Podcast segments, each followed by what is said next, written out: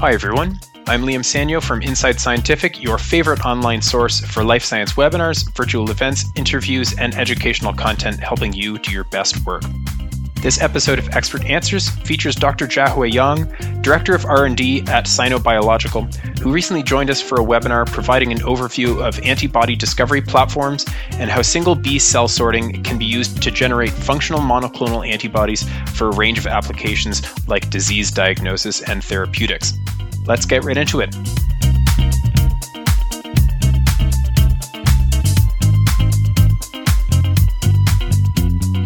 Dr. Yang, has Sinobiological developed any antibodies using DNA immunization? And if so, how did you enhance the immune response? Thanks for the question. We have used DNA as immunogen for antibody discovery in house.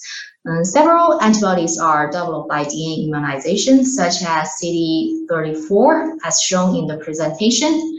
The biggest challenging of antibody DNA immunization is the immune response. So what we do is we first we modify the expression factors to include a couple components to help to increase the immune response.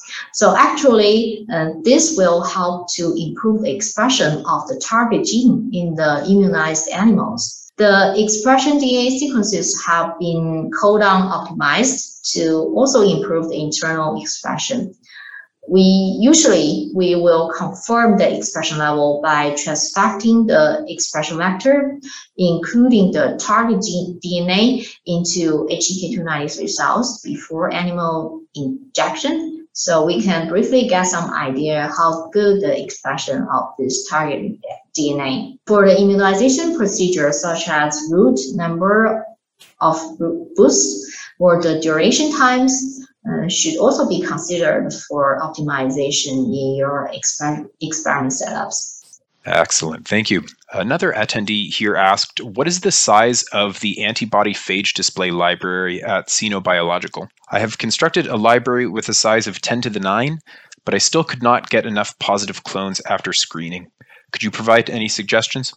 Usually, as long as the library size of 10 to the 9 is achieved, we will move to the antibody screening steps. If we want to construct a much larger library, such as 10 to the 11th, we will perform a lot more rounds of transformations. Usually, we will be able to obtain several positive clones enough for our further validation. If we only got a few positive clones from a regular size antibody library, we'll first confirm the quality of the library and also the quality of the antigens and the reagents used in the screening processes. But if everything is okay, we may try to use other biopanning methods or changing the experimental conditions. For example, switching from the solid surface biopanning to in-solution biopanning or coating screening antigens at a different pH level, which may help to expose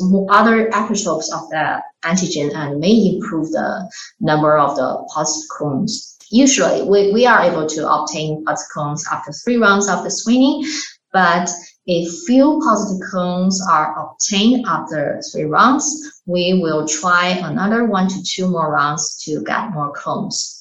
Okay, great answer. And this leads us to another question here. Can positive clone rates be improved by using antigen specific B cells for cell fusion to obtain hybridomas? Yes, some of the B cells will express antigen specific antibodies, even though the, the percentage is uh, relatively very low. We use flow cytometry to sort these B cells, followed by cell fusion to make antigen specific hybridomas. But considering the fusion efficiency, we'll definitely switch to directly obtain antibody sequences from sorted B cells, which will also save several weeks for the procedure. Perfect. Thanks, Dr. Yang. Yeah, here's a good question. Can you explain how to obtain positive clones with diversified sequences from phage display?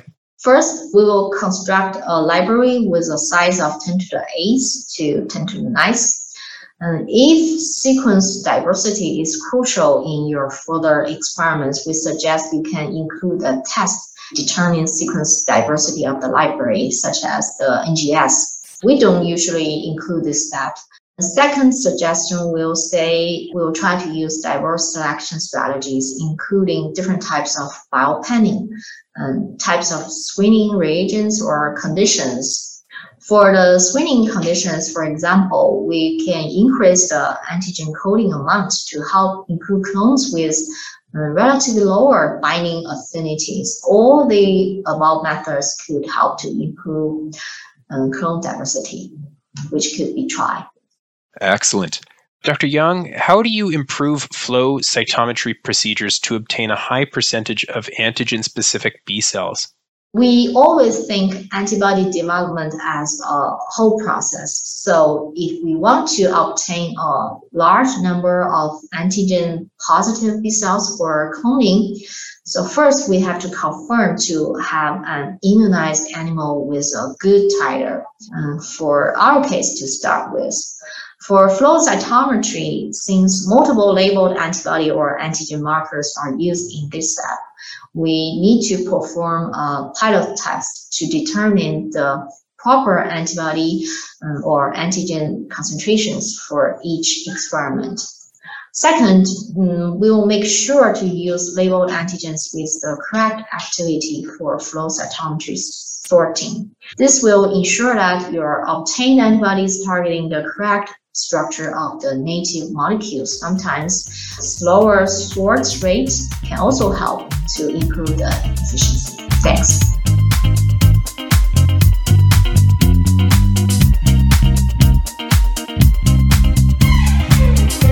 We hope you enjoyed this episode of Expert Answers and that you'll tune into future episodes where researchers just like you answer questions about their work and share science. Don't forget to subscribe, and we'll see you next time.